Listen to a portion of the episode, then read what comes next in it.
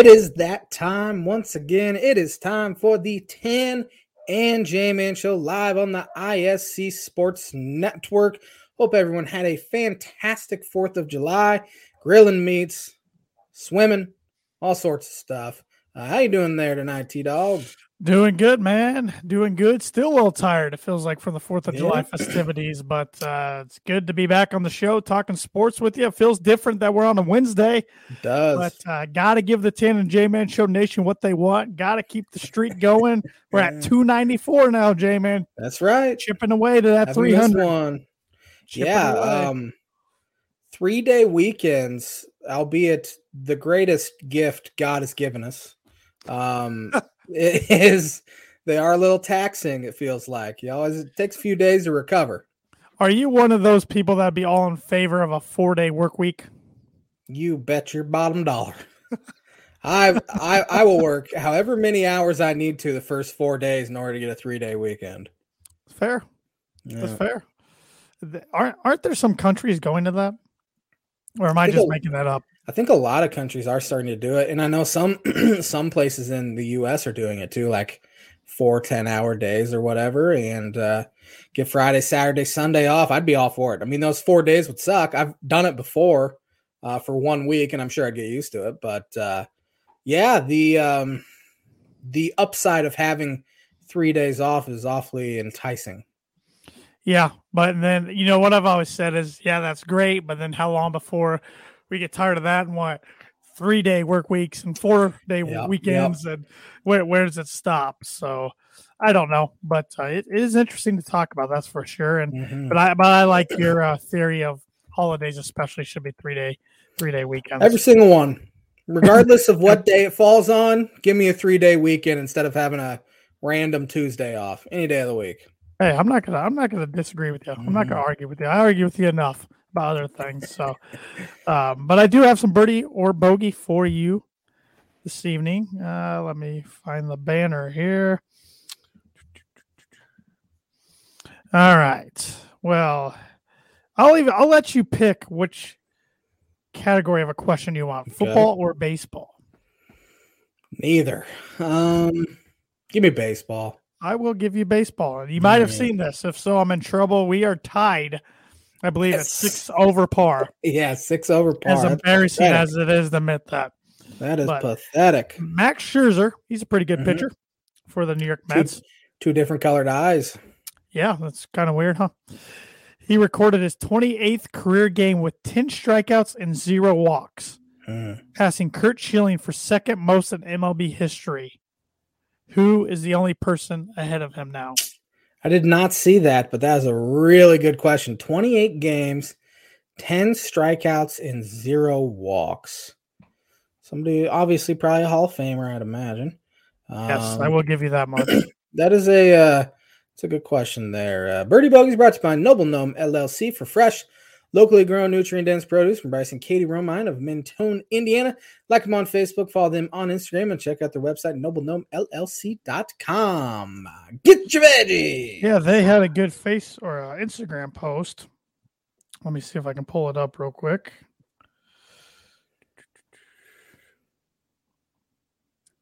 Of course, now I'm not gonna be able to find it when I want to. Okay, so they had a they had a post today about uh, companion planting marigolds planted alongside tomatoes, and it says slugs and snails love marigolds, leaving the tomatoes for us to enjoy. They also attract uh, beneficial insects like bees, butterflies, and ladybugs who eat pests like um, aphid. Uh, I don't know how to pronounce that one, and caterpillars. Uh, marigolds marigolds also deter tomato worms and larger animals like rabbits, deer, and cats. This is a great example of a symbi- symbiotic relationship. Good, So, good pronunciation. there on the marigolds. last one.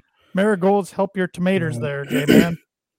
I, I always like to help you out with your pr- pronunciation, so I'm going to see uh, which one you were struggling with. Uh, It's before caterpillar there. before caterpillar, aphids, aphid, aphids. It's a tough one. That's kind of what I thought. Maybe aphids, It's a tough one. I've never, I've never seen that before. maybe it was one of those hidden, hidden pronunciations. Yeah. Like uh, it doesn't even sound like it's spelled out. So I, I'm sure I butchered it.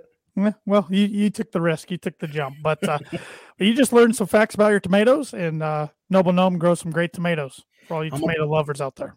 I'm a big fan of the Maters. Let me Yes, tell you you. are. Yes, you are. Let me tell you. Well, here's the other question I was gonna potentially give you, J Man. All right. And we might talk about this later in the episode, but if not, I'll hit it now. Baker Mayfield was traded today from the Cleveland Browns to the Carolina Panthers in exchange for a future fifth round pick. So he's the third number one overall pick in the common draft era since 1967 that lasted four or fewer seasons with the NFL team that he debuted with. Who are the other two? Both quarterbacks, both in our lifetime. That's a good number one overall pick. Only No, I take it back. One, one in our lifetime. One was drafted before our lifetime. but played in our lifetime. Yes. Man, that's a good one. Um, you want me to answer now? Yeah. Number one overall picks. One of them, Jeff George. One of them is Jeff George. Played four seasons with the Colts. Um, is he the one that was drafted before our? yeah, I believe he was. first? I believe he was. I was right. Yeah, I was right around. This other guy was more than a definitely after.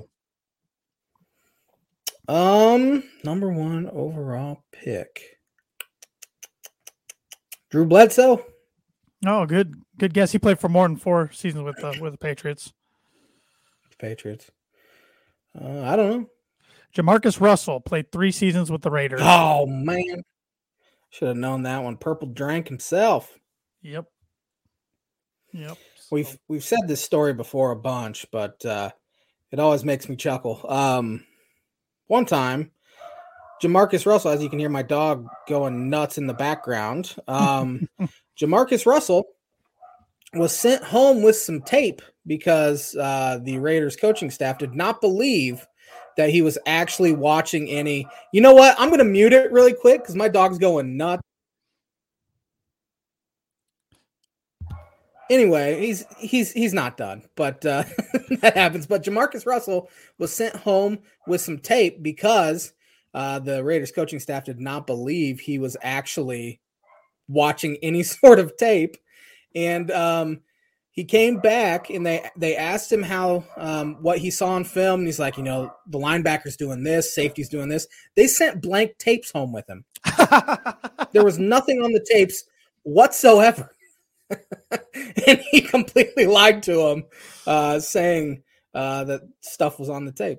wow, that's incredible. I had not heard that. I don't think you've, you've told that one on here before. You you, hadn't heard that? No, I had not Heard that on a different podcast, but yeah, a, a former linebacker uh, for the Raiders. I, I forget which linebacker, but uh, yeah, he he he said they sent blank blank tapes home with him uh, Oh. just to see if he was watching them, and he clearly wasn't. It's probably one of the many reasons he only lasted three seasons with the Raiders.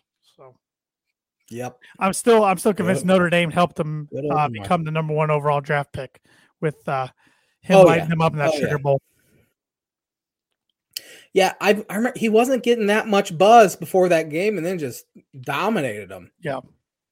Yeah, it was a pretty Classic incredible Raiders, performance. So, speaking of college football, uh, this impacts a lot of other sports around the college landscape and really some other conferences and the whole world of college sports. Really, the Big Ten last week decided they were just going to drop a casual bombshell on us all on us all by Yeah. adding their 15th and 16th teams starting in 2024 with the additions of the University of Southern California, aka USC, and the University of California, Los Angeles, aka UCLA.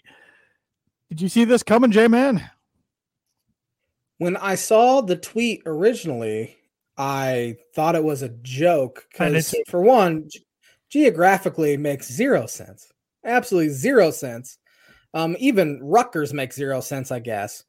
Um, but the LA schools make no sense at all geographically. Um, it just did not seem. I mean, they, just seem so much different than any other Big Ten schools. I mean, obviously, Big Ten schools are cold weather, all of that.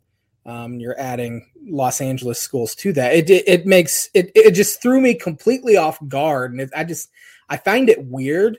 In the farther we get from the announcement, I still find it incredibly weird. It almost feels like it's didn't happen, um, in a sense, and it's going to be really strange uh, that first time we see them uh, with a Big Ten logo on their uniforms. Yeah, it caught me off guard too. Um, you know, I was I surprised the Big Ten decided to add some more schools? No, but I guess I'm surprised they're going to do it so soon. Mm-hmm. I thought maybe it was down the line when some other conferences decide to grow, or or come 2025 when the when Texas and the Oklahoma actually join the SEC. But uh, that that decision last year to leave the Big 12 and join the SEC come 2025 by Texas in Oklahoma definitely spearheaded this movement, no doubt right. in my mind. Um, and you were talking about uh, geographically speaking, that kind of went out the window years ago. It seems like, especially with the Big 12's latest additions of uh, not Houston or Brigham Young so much, but Central Florida, Cincinnati, that kind of didn't make as much sense. Maybe it made more sense than which you know Rutgers having to play USC yeah. or UCLA I, or Maryland. I, I, guess it started with the Big Twelve when they added West Virginia. That's true. I keep forgetting they are. In, yeah, yeah, that's that's a good point. Um, I get. Yeah, it's still weird to me too. I mean, they would be a good addition. Uh, both uh, USC more so for football than basketball, but they're a good basketball school. They usually make the mm-hmm. tournament. They just don't make too much noise in the tournament. UCLA will be a better addition for basketball, but they've had good years in football. Um, they got other strong programs. I know. Uh, I think it was UCLA volleyball looked like they were going to yes. be um, kind of canceled, so to speak. And now going to the Big Ten is going to save them. And the Big Ten's a great volleyball mm-hmm. uh, conference. Now they do have some sports both schools that the Big Ten don't. And I don't think either of those schools are have a wrestling program, if I'm not mistaken. the Big Ten's a good wrestling conference, so yeah, there will be some. I think some variables there. The three sports that at least UCLA has, and they probably both have, that uh, the Big Ten doesn't, is men's volleyball, beach volleyball, and I think water polo was the other one. So they're going to stay in the Pac-12 for those, but honestly, it's not that yeah. big of a deal. Um, UCLA will dominate baseball, dominate it, and and really USC's had some good years too. Uh, but UCLA, I mean, perennial College World Series participant, even, uh, which the Big Ten doesn't have many of those. I know Indiana went a few years ago, but other than that, I think Michigan might have had an appearance. But um, that's that's one where UCLA should dominate. UCLA's volleyball has been great, uh, but as you said, I mean, you have eight schools, it seems like in the top 25 in uh, women's volleyball uh, throughout the year. So, uh, yeah, it um, sports wise, awesome. Um, and it's it's pretty clear that they don't have the student athletes in their mind when they're making these sort of decisions. But at the same time, the athletes are able to make money now. So you almost kind of have to treat it like a job um, in a sense, which it was a job to begin with. And um, but yeah, having to go play like UCLA or USC going to out to Rutgers to play on like a Tuesday night in basketball you or would... in any sport, really, having to come back. You have a five hour flight there, five hour flight back. You have a three hour time difference. Um, it's going to be a, it's definitely going to be an adjustment. I mean, you would think, um, if they can make it happen more times than not, they'll schedule those games, like for instance, sure. Rutgers USC on weekends mm-hmm. not on weekdays. But it, it is rough for the students, don't student athletes. Don't get me wrong, but it's more doable now with online classes sure, and, and things absolutely. like that. But um, but yeah, it's definitely different. I saw somebody comparing it. Well, the NFL does this all the time. The Eagles go out to play the Rams. Nobody says anything. It's like, well, they get a whole week to rest and recover, and, and they're getting and paid they, millions of dollars. So. And they don't have they don't have to do school. Right, right, exactly. So, uh, no, it's still. I'm kind of with you. I mean, I haven't I guess, come to terms with it yet. I mean, we, we still got two more years before it comes to mm-hmm. effect. But um, I guess my question to you: Do you think the Big Ten's done, or at least done for the foreseeable future? Um, I read actually today that uh, uh, it was from a source that's very plugged into like the Pac-12, and he said he thinks the Big Ten's going to wait it out for two years, stand pat, because there, there have been rumors about Oregon and Washington um, and it sounds like Oregon and Washington want to stay in the Pac 12 or maybe go Big 12. Um, but they're going to stand pat for two years and then make a run at Notre Dame. That has been the rumors, which which that one ge- geographically makes all the sense in the world. Always made sense. Um, and it, it's always made sense. now, would the Big Ten be okay with Notre Dame still having NBC? I don't think Um, so. I know the ACC would do everything in their power to try to keep them um, in basketball anyway, or every other sport. But yeah, uh, I I don't see. Of course, no one saw this one coming. It came out of absolutely nowhere. There weren't even any rumors. I mean, there's been rumors about expansion. You know, maybe Kansas, Iowa State, uh, but then to have U- USC and UCLA thrown in there it just throws chaos. It's just absolute chaos now. Well, and with Notre Dame, the, I don't know when their NBC deal comes up. You know, the Big Ten TV deal it sounds like it could be doubled from 50 million per Mhm. school to 100 million with the additions of USC and UCLA. And I've seen rumors that maybe the NBC gets in and tries to get rights to the Big Ten. If that happens, then that definitely changes the game for NB or for uh, Notre Dame. So, I I don't know. I just maybe you know it's because I'm I'm really not a Notre Dame fan by any means. I don't know how much longer their deal with NBC's gonna last. It just seems like nowadays with your different streaming options, everything. I know NBC's got Peacock, of course, but I don't know. It just seems like to me that those the days of one channel only holding games of one team should be over. yeah. But And I mean, Notre Dame's essentially an ACC football school at this point, yeah, they play I mean, five, they- five of them. and and they played in the ACC during the COVID year, Yeah, so um, including played for an ACC championship, I believe, didn't they against Clemson? yes, you are correct because they beat Um, Clemson during regular season and lost to them the ACC So championship. they're they're essentially an ACC school. They can say they're independent all they want, but uh, all the I mean they have this deal with the ACC, and it, it makes sense. But um, yeah, I think Big Ten's going to go hard after them next. Well, and if if you're the Big Ten, you can really play hardball and say if you don't want to join our conference, then no playing Michigan, no playing Mhm. Michigan, no no playing any of our teams. So you know Michigan, Michigan State, Purdue, who they used to play every year, now play maybe every few years. No playing them. No playing Ohio State, who they play this year, next year for the you know the big TV rating games like that. Um, no playing Wisconsin. You could they could play hardball and say that and kind of back them into a Good. corner because I feel like Notre Dame is getting back into a corner to where their days as an independent might be coming to a close. Mhm. I mean, they might have to join the Big Ten or, like you said, the ACC or maybe the SEC. That's one not being really thrown around, but I don't think, I don't think they want to join the SEC. which But- is which is interesting. Why Texas would join? Because why would they want to join? I Yet know. they did it. I Um, know. So Well, the, the whole conference expansion goes back to the Longhorn Network yeah, over really decade does. ago. Nebraska got mad and said, "We're Mm-hmm. leaving." The Big Twelve for the Big Ten. That kind of started the movement, and ever since then, it hadn't really stopped. Every couple of years, it changes. The landscape changes. Yep. Now, the Big Twelve you mentioned earlier looks like they're making a hard run at six of the Pac-12 schools. Mhm. I think those schools, if I'm not, if I'm not mistaken, are Arizona, Arizona State, Washington, Oregon, um, Colorado, and Utah are the six, which kind of leaves Stanford out in the dust. But um, yeah, it's it's just weird. I mean, USC going back to the Big Ten, USC and UCLA, they fit perfect academic wise, and Mhm. really 15 of the new 16 schools do. The outliers, Nebraska, they're the ones that have never really fit in academic wise. Nebraska hasn't fit in anywhere. That's a good point. it has not been smooth a smooth transition like they thought, but it's just going to be interesting. I mean, I think all these conferences will keep their current names, no matter what their uh, the numbers of the actual teams are, just from branding and everything purposes. But I I think the SEC. I don't think they're done. I think they're going to go after Clemson and Florida State from the ACC, and if that happens, then who knows? Maybe Carolina and, and Duke are like, oh, we want out of the ACC. Um, and if that's the case, if I'm the Big Ten, I go after those two in a heartbeat.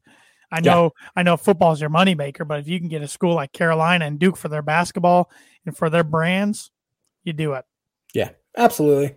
Um, and I think the NCAA, as we know, it's going to go away. Um, it's it sounds like schools are starting to pull out or wanting to pull out of the NCAA, and uh, you know what? The NCAA had so many opportunities to get ahead of a lot of this stuff, and they just didn't do it, and it's going to be their own downfall. And Yeah, that's and- okay with me. And I don't think that would have a huge effect on football, Mhm. but basketball, I think it could. I mean, what's the NCAA tournament look like then? Yeah, I'm going to have to do a different name. Just- Figure something out. Yeah, and how it, can the smaller schools that are still associated with the NCAA get in it? I, I don't know. Yeah. I don't know. It's It could ruin that whole thing. Um, have you gained any sort of respect for Kevin Warren? From a business point of view, I guess I have, but I still still think he makes a lot of dumb decisions. Mm-hmm. But I mean, you look from a business point of view, and I know Jim Delany was the one that got, of course, well, the Chicago market's always been there for the Big Ten. He's the one that went and got the DC and the NYC TV markets. But Warren just went and got LA. So across the country, you got four of the biggest TV markets right in your conference. That's pretty impressive. Yeah, the the top three biggest. Yeah, in the country. And I don't know where DC stands. Um, it's got to be up there though. Yeah, I guess one of them they would be missing. Atlanta and Dallas would be two others they were Houston's missing. Probably the Houston, largest city Houston. in the world or U.S. So, but they're not going to go grab anybody from Texas. I no. don't think. I think that ship has sailed. Um, but one thing, and it's it's been a terrible tenure for Larry Scott, the Pac-12 commissioner. I mean, he's been it's been awful, and now his legacy is going to be losing all these schools. Um, you could honestly, you might even be able to call him the worst commissioner in the history of college sports. Well, uh, Phil Knight, the big, uh, you know, founder of Nike, big Oregon backer. Maybe this is his chance to save the Pac-12. Yeah, maybe. I don't know because I, I, was reading he doesn't want them to go to the Big 12. He'd rather stay in the Pac-12 or go to the Big 10. Of course, Oregon and Washington want to come to the Big 10, but if the mm-hmm. Big 10 don't want them, he can't do anything about it. Right. So, I don't know. It'll be interesting. It, it's going to be interesting to see how this all shakes out.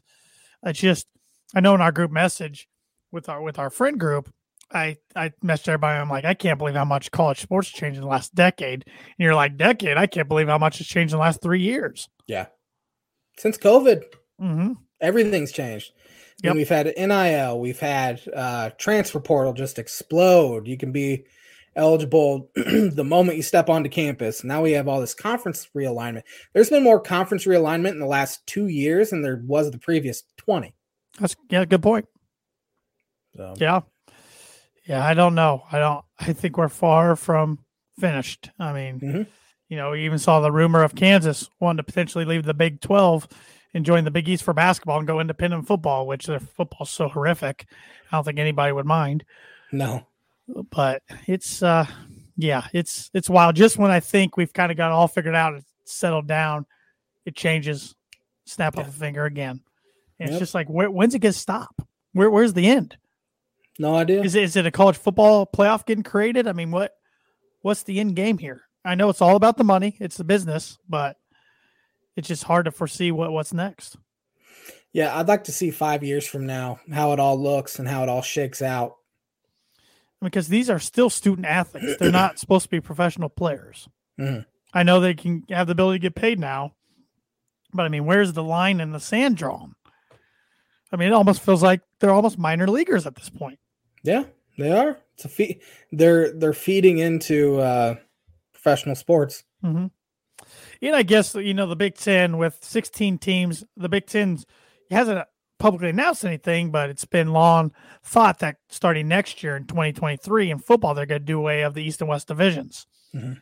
Well, once UCLA and USC come on board in 2024, you have 16 teams. You almost have to do some sort of divisions. Do you do four 14 pods? Do you split it up and do two 18 divisions? I have no idea. I, I think um, you almost go ske- four 14 pods like the NFL does with their divisions. Yes. So scheduling, it sounds like they're going to go to like a three, three, six sort of thing. You have three built-in rivals in a sense. You have three non-con, and then you have six right of your division, maybe. Um, and it just it just rotates. Um, so yeah, ske- scheduling because the 2024 schedules are pretty much already set in stone. So it's going right. to be uh, it's going to be quite the shuffle here uh, in the next few years. I mean, you could do the four four four pods of four, I guess. You could have like, you know, uh, Nebraska and Iowa with the two California schools. Mm-hmm. Or maybe you could put Minnesota in there instead Minnesota. of Iowa. Uh, you could have the two Illinois and two Indiana schools in a mm-hmm. pod together. Uh, you'd have the two Michigan schools, um, Wisconsin, Mich- and yeah, and I guess Minnesota, Iowa, or Minnesota, or, or, either one. And then you could have Rutgers, Penn State, Ohio State, and Maryland. Mm-hmm. It works. Yeah, I mean, you can do it geographically if, if you want to. So, I don't know. We'll see. We'll see. We'll see how it shakes out. I'd, I'd like that. I think more than two eight team divisions. Yeah, because you, you wouldn't play your entire division right. at all, um, un- unless they go to uh, well, unless they go like scale it back to two non-conference games. But it's the fun in that. Yeah, right, right. And, and a lot of the non-con schedules are, like you said, are already set in stone years in advance, and those are big money makers, especially for the smaller schools. Yeah, schools are like scheduling 2030 games. Yeah. 2031. It's it's 10 years off. Yep. And and that's I think we were talking about that a little bit over the weekend. Like they're they're made so far in advance, you don't know what that program's going to look like in ten Right. years. They might be great right now when you schedule them ten years. They might be awful, or vice versa. You're like, all right, that's gonna be an automatic W. Come ten years, oh, it's their Yeah. top ten team. So you never know what you're gonna get. But that's that's the fun of the non-conference matchups. But uh, definitely some big bombshell news that rattled the college sports world, especially, of course, the Big Ten. The Big Ten is one of our big topics we talk about. So uh, definitely had to bring it up and get your thoughts, and uh, we'll keep it on our radar because it's it seems like there's more news and rumors every day. Yep. And before you know it, the college football season is going to start. I we're know it. Two months from this Yep. week. Yep. And it looks like I lost Josh. I think his internet connection might have went away. Hopefully he comes back. But uh, like he was saying, uh, college football starts in, in two months. Um, and it looks like he is back now. Oh, I got him back in. I do not know what happened. That's all right. I didn't really get I on did not anything touch else. anything. I didn't get on to anything else. So I was uh, talking talking about how you mentioned that college football's going to be starting here in two months. So Mhm. Yep, we'll have plenty more to talk about. But uh, unless you Um, got anything else, let's uh, move on to a segment. No, let's okay. That works for me. You want to get educated? Let's do it. All right. Let's see what's happened on this day in sports history. Um, a lot of Wimbledon. A lot of Wimbledon. On this day, in 1929, the St. Louis Cardinals set an MLB run record with 28 runs on 28 hits, defeating the Phillies 28 to 6. Remember when the Rangers scored 30 runs back in 20 uh, 2006, I want to say? I do not. Maybe it's 2009. I think it was 2009 actually. So is that the new record then? Yes. Okay. On this day, 1933, the first MLB All Star game was played. The AL was victorious over the NL 4 to 2 at Comiskey Park in Chicago. Who hit the first All Star home run? American League or National League? This guy was American Leaguer. What year? 33, 1933. Lou Gehrig. Good guess, Babe Ruth. Ah, man. I thought it was too obvious. Speaking of Lou Gehrig, on this day, 1941, the New York Yankees team unveiled a monument to uh, former captain Lou Gehrig in center field at Yankee Stadium. The future Hall of Famer died the previous month. Hmm. Now they have a lot of monuments out there. Monument Park. Gonna be running out of jersey numbers. Oh yeah, they already. I mean, all single digits are already retired. So, uh, let's see here. Let's see here. On this day, 1956, MLB Commissioner Ford Frick inaugurated the Cy Young Award to honor baseball's outstanding pitcher of the season. I figured it started before that, to be honest. Cy Young was around until the 20s, I want to say. So Um, a lot of Wimbledon. Not even get a test you. On this day, 1980, MLB MLB Philadelphia Phillies starter Steve Carlton struck out seven Cardinals to reach 2,836 strikeouts, the most by a left-handed pitcher in MLB history. He's going? Yeah, not bad. Uh, on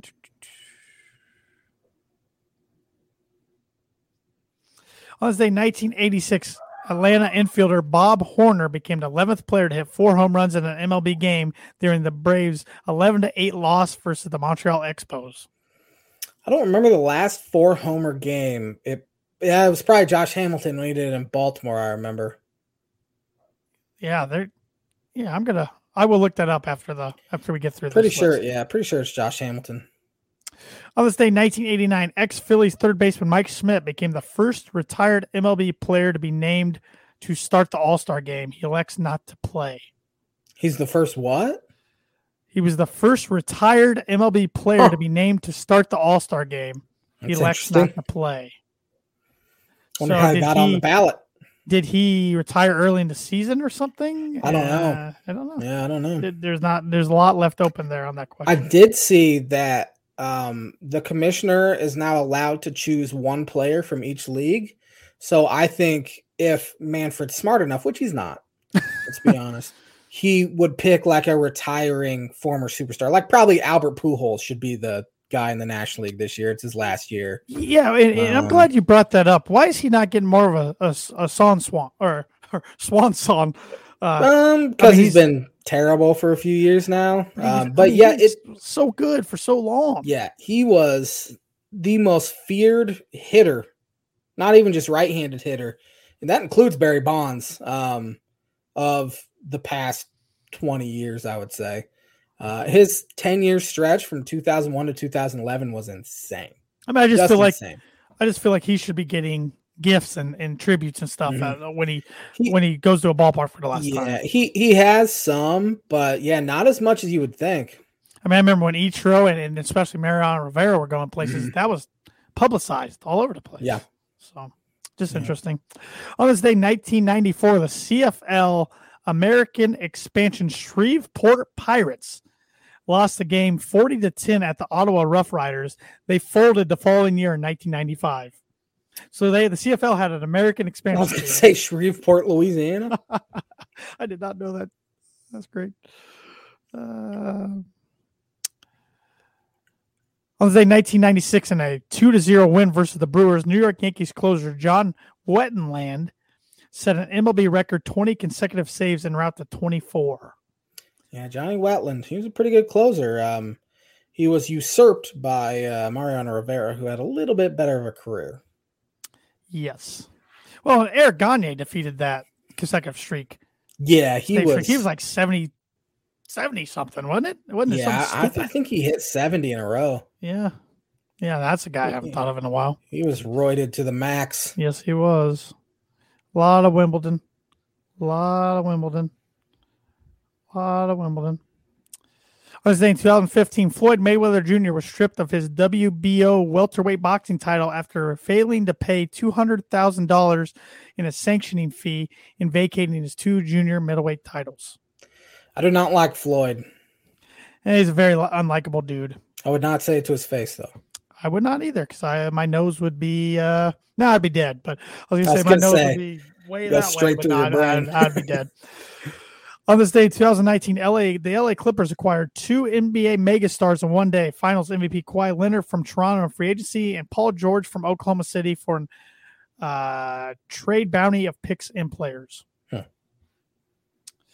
And on this day in 2020, Kansas City Chiefs quarterback Patrick Mahomes agrees to the largest contract for an athlete in sports history, inking a 12 year deal that could end up being worth $503 million. He's probably still funding his uh, brother's TikTok career. Man, I forgot about his brother. I'm already dreading football season because of him. Uh, yeah, yeah. That'll uh, maybe. Nah, he won't stay out of the news. It's like maybe he'll get the hint and stay away, but let's be honest, he won't. So, but that is the on this day segment for sporting events that happened on this day in July sixth, and that's brought to you by Mooney Woodcrafts. Mooney Woodcrafts is a veteran-owned and operated custom woodcraft shop based out of North Carolina with Indiana grassroots. They provide 100% hand-cut custom designs that fit your needs, including signs, growth charts. Their custom pieces make a great addition to any home, office, or man cave. See some of the recently completed projects. Visit them on Instagram or on Facebook at Mooney Woodcrafts. And for orders, just simply contact them at mooneywoodcrafts at gmail.com. Sticking with free agency of sorts, um, where do you think Kevin Durant's going? Well, yeah, more drama with the Brooklyn Yes, Nets. Imagine Yes, that. he's still under contract. They have to trade him, but Imagine uh, that. Uh, the yeah. Nets, uh, the franchise that started with drama years ago when they traded uh, to get Paul Pierce and Kevin Garnett from the Mhm. Celtics. And they're always getting big guys Kyrie, Harden, Never works out. They never win as much as they should.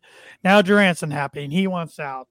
Uh, who are the teams he's wanting to go to? The Suns or the Heat or two of the front runners? Is, is that is right? That it?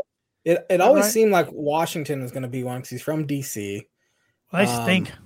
I all well, yeah, add a Durant and maybe they don't. Yeah, that's um, true. I also saw there's rumors that he could potentially want to go back to Golden State, which he and he and Draymond don't get along all that well. Um, which who who does get along with Draymond to be honest. But um, well, just an hour ago, this is uh this is a rap Toronto Raptors website, so take it for what it's worth. But there's a report out there saying the Nets are looking for one of the biggest trade returns in league history. As they probably should. Doesn't say exactly. Uh, um, let's see. Let's see. Uh, this was reported by uh, Adrian Wojnarowski. So, yeah, um, they want high level players, perhaps an all star, and then more players. Durant yeah, I mean, is 34 under- years old. He has four years left on his contract. Yeah, he uh he said he told the Nets he was in it for the long haul too, which there is no such thing in the NBA anymore. It feels like um, drama follows Kyrie Irving for one all over the place, and he he creates his own drama. I guess he and Steve Nash had such a terrible relationship that Nash invited the team over for dinner, and Kyrie asked him to show him Kobe's MVPs. Who do you think gets dealt first out of those two guys? Probably Kyrie. I think he goes to the Lakers. Um, yeah, I'm reading here. The Suns and Heat were uh, his preferred destinations. Um, it even says any trade involving Durant would uh, net Brooklyn a mon- monumental haul. Mm. Uh, the Jazz uh, just got four first round draft picks.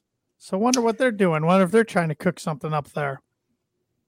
Yeah, traded Rudy Gobert uh, for Walker Kessler and a bunch of first round picks, which Walker Kessler was top defensive uh, player in the country and top big man in the country. Uh, he won that award uh, at Auburn. Um, yeah, I, I can't imagine the Jazz swinging a trade for Kevin Durant or Kevin Durant signing off on a trade to Utah. But again, Brooklyn doesn't really owe Durant anything. I mean, they've no. they've given him a bunch of money. So what else do you what else do you need from us? Well, and and you know, sticking with NBA, and we'll get back to Durant here in a second. But how about some of these contracts getting paid out to some of these players? You got the back-to-back MVP, uh, Jokic, out there in Denver, five-year max deal, two hundred and seventy million, the most lucrative contract in NBA history. Bradley Beal, five years, 251 million to stay in Washington. Karl-Anthony Towns, four years, 224 million to stay in Minnesota. Devin Booker, four years, 224 million to stay in Phoenix. Ja, ja Morant, five years, 193 million to stay in Memphis. And then Zion Williamson, five-year extension that could reach 231 million with incentives. He's only played 85 games. I was going to say, no playoff he appearances. Play? He, has got to be able to play. Uh, and he's signing that sort of deal. Play play basketball, kids. Uh, Darius Garland, he's yet to hit the 80 game plateau in a single season. He got almost identical deal with the Cavaliers. crazy, crazy the money getting thrown around the league. But yep. uh, yeah, I mean, until I hear any other teams, I guess Durant, I would say either Miami or Phoenix. Um, he uh, he he should go to my Heat. That's where he should go. Oh gosh, uh, what what what what would you do if he goes to the Lakers? Somehow, somehow. So Sam um, Davis, LeBron. I would probably. Well, I don't watch the NBA really that much anyway, but I, it, it would de- that's really when I started disliking the NBA is when these super teams, which I mean, you look at it, the super teams haven't done all that well. I mean, Golden State, you can call them a super team, but they just won with a bunch of guys they drafted themselves. You can deal with that. Guys teaming up together. LeBron started the movement. Uh, really, I mean, we've talked about the Celtics kind of started it, but then LeBron took it to another level. Um, that was kind of when I stopped really caring all that much about the NBA. Yeah, um, I'm not going to care about the NBA till the Sonics come back. Yeah. And you know, I, I gave my allegiance to the Detroit Pistons, and they they returned the favor by uh, releasing Carsen Edwards last week. Oh, yeah. yeah. That was fun while it lasted. Can't trust anything from Detroit. Nope. They still got Jaden Ivey, of course. So, and That's at least they're letting Ivey wear number twenty three. That's nice of them. So, but yeah, it's uh, I don't know. The NBA There's always drama in the offseason. That's definitely the league with the most drama every year in the Easily. offseason. And it happens quick too. Quick, quick. Yep. Um, the agents out there are a little different from the other sports. Seems Yep. like. Um, yes. Yes. Any more thoughts on NBA free agency? Not really. Um, I did see the uh, Pacers re-signed uh, Smith, that played at Maryland Sticks, Jalen Smith. and Rick Carlisle says he will be your starting power forward. They're gonna be pretty bad. yeah, they they traded. Did they trade Malcolm Brogdon? I Yes. see that to the Celtics to Boston. for hmm. they're, they're loading up on picks. I think they're up Yeah. to hmm. three first round picks now. So I tell you, you know maybe maybe they're starting to finally, you know, they realize okay we do have to rebuild. I, I wouldn't be surprised if Miles Turner is to follow suit soon. yeah, get traded. So uh, but that's been a rumor for what three or four years now. a So they need to. yeah. They need to just tank this year, get another good pick, and build that way. Yep. Um, Bulls Bulls haven't done much. haven't done. They they did re-sign um, Zach, Zach LaVine. Yeah, to a. I think it was close to a max deal, if not a max deal. it was a big one. um, over two over 200 million. So, uh, but this has me segueing into on this day, which I have here. Word biggest- Association. Word Association. Sorry, Yep. biggest free agent bust in sports history, in my opinion. I have five from the NFL, five from the NBA, and five from baseball. Uh, No starting with- hockey. no hockey, No starting no with- soccer. no soccer, no badminton, no nothing. uh, starting with Albert Haynesworth. Oh, step on people's heads. Yeah, he was Um, dirty. Yeah. Did he do that? Did he did that as a Titan though? Right before he went to Washington. Yeah, to that um Cowboy center, he just Um, cleat to the head, kinda gashed him open. Pretty Yeah. graphic. Uh, yeah, good old Albert. Yeah, he didn't stay in physical shape very long. yeah, he signed a seven-year, hundred million dollar deal with the then Washington Redskins. How many years did he Um, play that? No, he he had six and a half sacks. That's, all he. pathetic. Yeah. That's pathetic. Um, Jeff Garcia. Oh, Jeff Garcia. I I mean, what what team did he sign with? He Was- signed a four-year, twenty-five million dollar deal with the Browns, where he only Oh. made ten starts. Ah, I don't remember that. I remember him. I, I know, didn't either. Yeah. Eagle. Uh, was he even a lion at one point? Um, of course, he I remember him all over the mostly for the 49ers. Um, yeah, Jeff Garcia. He's uh he's not a very well liked guy out there in the social media world right No, now. He's not. Um, Le'Veon Bell. Oh, yeah. What he kept sitting out, wanting a bigger deal, one bigger Yeah. deal. Jets were like, all right, we'll take a flyer on him. Hadn't been the same since. I think he signed Wow. for like 40 million or something like that Yeah. too, which is And, uh, absurd for a running back. He hasn't been good since he's been in a Steeler uniform. Yep. Um, DeMarco Murray. Huh, another one that's bounced around all over the place. Um, was a back that you know wasn't the featured back down in Dallas, and uh, one more of opportunity, got it. Well, and it- with the opportunity came the cash.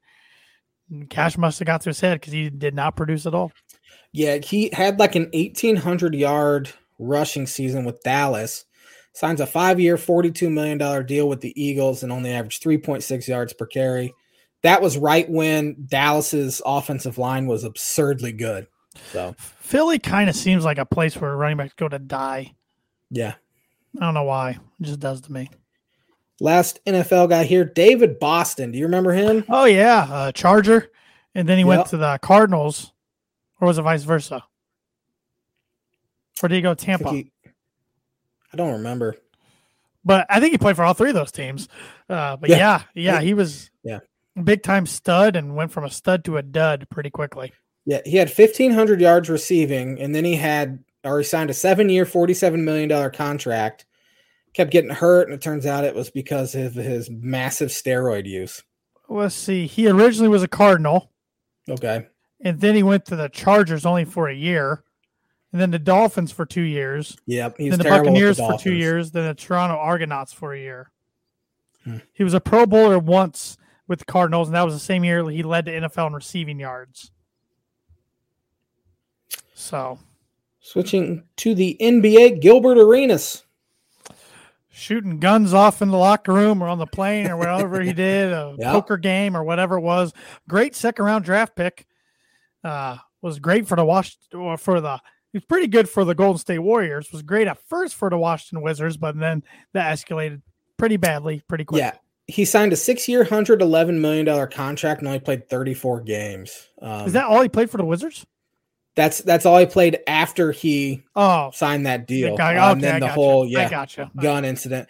I, I did see a funny story about him just like last week that he thought he was going to be a top 10 pick, all of that. He he barely showed up to workouts though. Uh, they they asked him what he wanted to be, like what was his goal, and he said to become an international pimp. That's that's what he told teams. Um, he somehow got a four hundred thousand dollar loan, bought a three hundred thousand dollar Escalade, or or no, got a four hundred thousand dollar loan. He bought like an Escalade, off that, fell to the second round and had to sign for three hundred some thousand, which wouldn't even pay for the loan. He was literally living at the arena his rookie year. Was he getting advice from the guy that worked in the uh, Dolphins organization when he asked Dez Bryant about his mother's profession? Probably, yeah. Yeah, Jeff sounds like it. Ireland Um, was it. Ireland? I thought, Yeah. wow, that's even more pathetic. I thought it was Yep. like just uh, it's one of their draft Nope. guys. Wow. Yep. Eddie Curry. Oh, Eddie Curry, drafted by the Bulls. Medical condition, had a heart Yes, condition. I remember issue. Uh, he was taking the same draft as Tyson Chandler. Because I remember they were supposed to be the two that turned the Bulls franchise around. Mhm. after the glory days of Jordan and then some really bad years. And uh, yeah, I went from the Bulls to the Knicks. I don't recall what other teams, but uh, never, never became more just a role player off the bench. Yep. After Raef LaFrentz. Wow, there's a name I haven't thought of in a while. He signed for a seven year, $70 million deal with Dallas. yeah, he was good for the Nuggets. hmm Then wasn't so good for Dallas. Averaged Um, seven wow. points per game. That is literally that. a guy. I'm looking back at my like Fleer and Upper Deck trading cards in my head right now from like fourth grade, seeing Ray LaFrentz. Yeah. It's been a while since I thought about that name. This this is one that you might not even have an opinion on because I'd barely heard of him. Vin Baker. Uh, Vin Baker, yeah, he. Uh, I. It's funny you mentioned that name because like yesterday, um, Vince Carter dunk in the 2000 Sydney Olympic Games Yes. pulled up, and Vin Baker was in that game, No, so he was on that Olympic team. that's crazy. Um, I remember him as a Sonic in a Mhm. buck. Um, he yeah. yeah. he he signed for seven years for 40 for 86 million with the Sonics. He was then traded to Boston and his contract was voided due to alcoholism. That's why I put it on there. well, uh, I did not know that much, but that's Yeah. probably one of the one of the reasons why my Sonics aren't in the league anymore. Um, I don't know if this guy was a free agent bust. I just don't like him because did you know he was the first $100 million guy in the NBA? And this guy is Juwan Howard. no, I could have never told you that. No, seven for 105 with the Washington Bullets. I was going to ask you what team did he play a majority of his career on? Couldn't tell you. I just Maybe remember at the end chasing for rings. Yeah. Yep. Wow. Hate that guy. Um, moving on to baseball here, Mo Vaughn. Oh, Mo Vaughn. I remember him on an MLB game back in like '99. He was on the cover. I think it was. I think it was called MLB '99. It was made for the PlayStation One by that company. I think it was like Nine Eight Sports. Yes. they don't Yeah, make yeah, yeah. games anymore. And he got the elbow up and cranked down, and it's a big old fat slugger for the Anaheim Angels. Went to the Mets and was trash. Yeah. Um, Milton Bradley. Hothead, throwing Yeah. water coolers and stuff. I remember him as a Mariner, and I think he was a Brewer for a little while. Was He- Cub for a little I while, don't wasn't he? I think he was, Was a he Cub? brewer. He was a Ranger. Yes, so that's why I put him on here because the Cubs signed him. It was a relatively small deal, but he was supposed to be like this good player. Signed a three-year, thirty million dollar deal with the Cubs in two thousand nine. Uh, lasted one year. Well, they've made worse Cubs deals than fans that. hated him. Yeah, Jason one of them's Heyward, currently still on the roster. And plays over younger players. Um, yeah, Jason Bay. Do you remember him? uh, Pirate, and then he was a Met. I Mhm. believe another bad contract. The Mets. Yes, I'm enjoying this six list. years. So far, it's dumb decision by the Mets. Six years for sixty-six million dollars for with the Mets. In 288 games, he hit 234. with I mean- a 687 OPS. So He was decent for the Pirates, but he was never even their best Good. player on those teams. Yeah, Brian Giles was. Unless, I don't Yeah. know if Giles was there at that time though. Jason Kendall. Jason Kendall was pretty good for him, but yeah, Jason Bay had some good years with him for sure. Uh, Mike Hampton, Oh yeah, Mikey Hampton uh, was uh, good for the Braves. Not so much for the Rockies. He did hit seven home runs in one year. Um, he- yeah, he signed an eight-year, hundred twenty-one million dollar deal with the Rockies, and he had a five point seven five ERA with them. he, he was kind of their first big name pitcher they ever landed. Yeah. It seemed like it's like, oh wow, this is a big deal. You know, somebody's finally going to pitch out there in thin air. Well, didn't turn out good for him at all. Uh, last one here, Josh Hamilton, who signed a five-year, hundred twenty-five million dollar deal with the Angels. Yeah, one of those stories that was a triumph, and then uh, I mean, I, I I mean, fortunately, it hasn't ended in absolute tragic, um, but it hasn't had a tragic ending, fortunately. But uh, yeah, he kind of a roller coaster ride. That guy. I mean, you could almost make a movie off Yeah. of him. But uh, I still, I just go back to 08, the final year Yankee Stadium, that home run derby, just put on an absolute show. Yep, and And the four four Somehow he game, didn't like even- mentioned. somehow didn't even win it. Yep, just put on a show that one round. Yep. So that was fun. That was Uh, definitely some names I have not thought of in a long time, which is why we do this Yeah. segment, which is brought to you by, like it is every week, Proforma Print 2 Promo Group. If you're looking for a trustworthy, dependable resource for your next trade show, company picnic, or sales meeting, they have over 50 years combined experience in promotional products and commercial print. They strive for fast and efficient results to all your print needs. You need to look no further. Let them be your one source print and promotional company today by giving Barbara Van Weinsberg a call at 574 210 3815. Baseball. Didn't get to talk baseball last week. Got a few minutes here to uh, rattle some stuff off. Cubs are hot, man. They are hot. They are hot. Four series wins in a row, which they haven't done that since May 29th through June something of last year. Uh, so they are just absolutely rocking and a rolling. Are they the best team in baseball? No, Yeah, I was, I'm, I'm not even having fun. with- No, I wasn't even having fun with that question. um, they are playing better, uh, which is kind of annoying because honestly, I just want them to tank. Um, but uh, I mean, they're having some pretty good performances. Willson Contreras has been good all year for him. Ian Happ's been good all year. Christopher Morel had some issues uh, the past few weeks. He's really heating up, and he actually is one. I'm just going to pull up the stat here if my internet allows me. He's one of just five players to have. Oh, come on, internet. Um, to have. I'll bring it up on my phone. Maybe that'll be better. He is one of five players in baseball in the 90th percentile or higher in both barrel rate and sprint speed.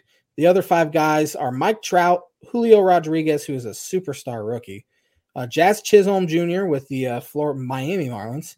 They've been the Miami Marlins for 10 years, and I'm still calling them the Florida Marlins. Um, and Byron Buxton. Uh, so that's pretty good company there uh, for old Chrissy. Um, Yep. Seiya Suzuki's back, and he's hit two homers already in his first two games back. Patrick Wisdom's playing some good baseball. Rafael Ortega has been fantastic um, to the point where I think they can maybe even get something for him at the trade deadline. Um, Nelson Velázquez hit his first career homer the other day. Uh, pitching better. Justin Steele and Keegan Thompson have been really good for them out of the rotation here the past few weeks, uh, which is good to see. Two younger guys, Steele 26 and Thompson 27. Uh, they need some of those guys to step up, and they have definitely stepped up. Bullpen's been better of late. So, yeah, they're playing uh, some decent baseball. However, they do have uh, the LA Dodgers for four in Dodger. Stadium starting tomorrow. That'll be uh, fun for your brother-in-law, not for you. Yeah, which he, he calls himself a Dodger fan, but I can guarantee he has no idea who they're playing this weekend. um, but uh, yeah, it seems like every year the Cubs somehow get the short end of the stick and have to play four games in Dodger Stadium. Seems like every single year. Um, but this will be the J Man's book it prediction of the week.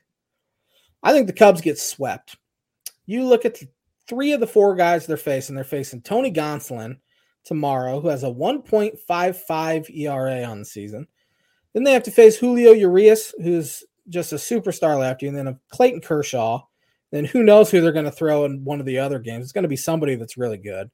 Um, so I just I think Cubs uh, kind of have come crashing back to reality here um, this weekend, which is okay. I'd much rather than just lose, lose, lose, get a top two pick, top three pick, than win some meaningless series. Although they're doing it against some pretty good teams. I mean, it started with the Braves, then they took two or three from the Cardinals, and they took two or three from the Red Sox, and then they just took two or three from the Brewers.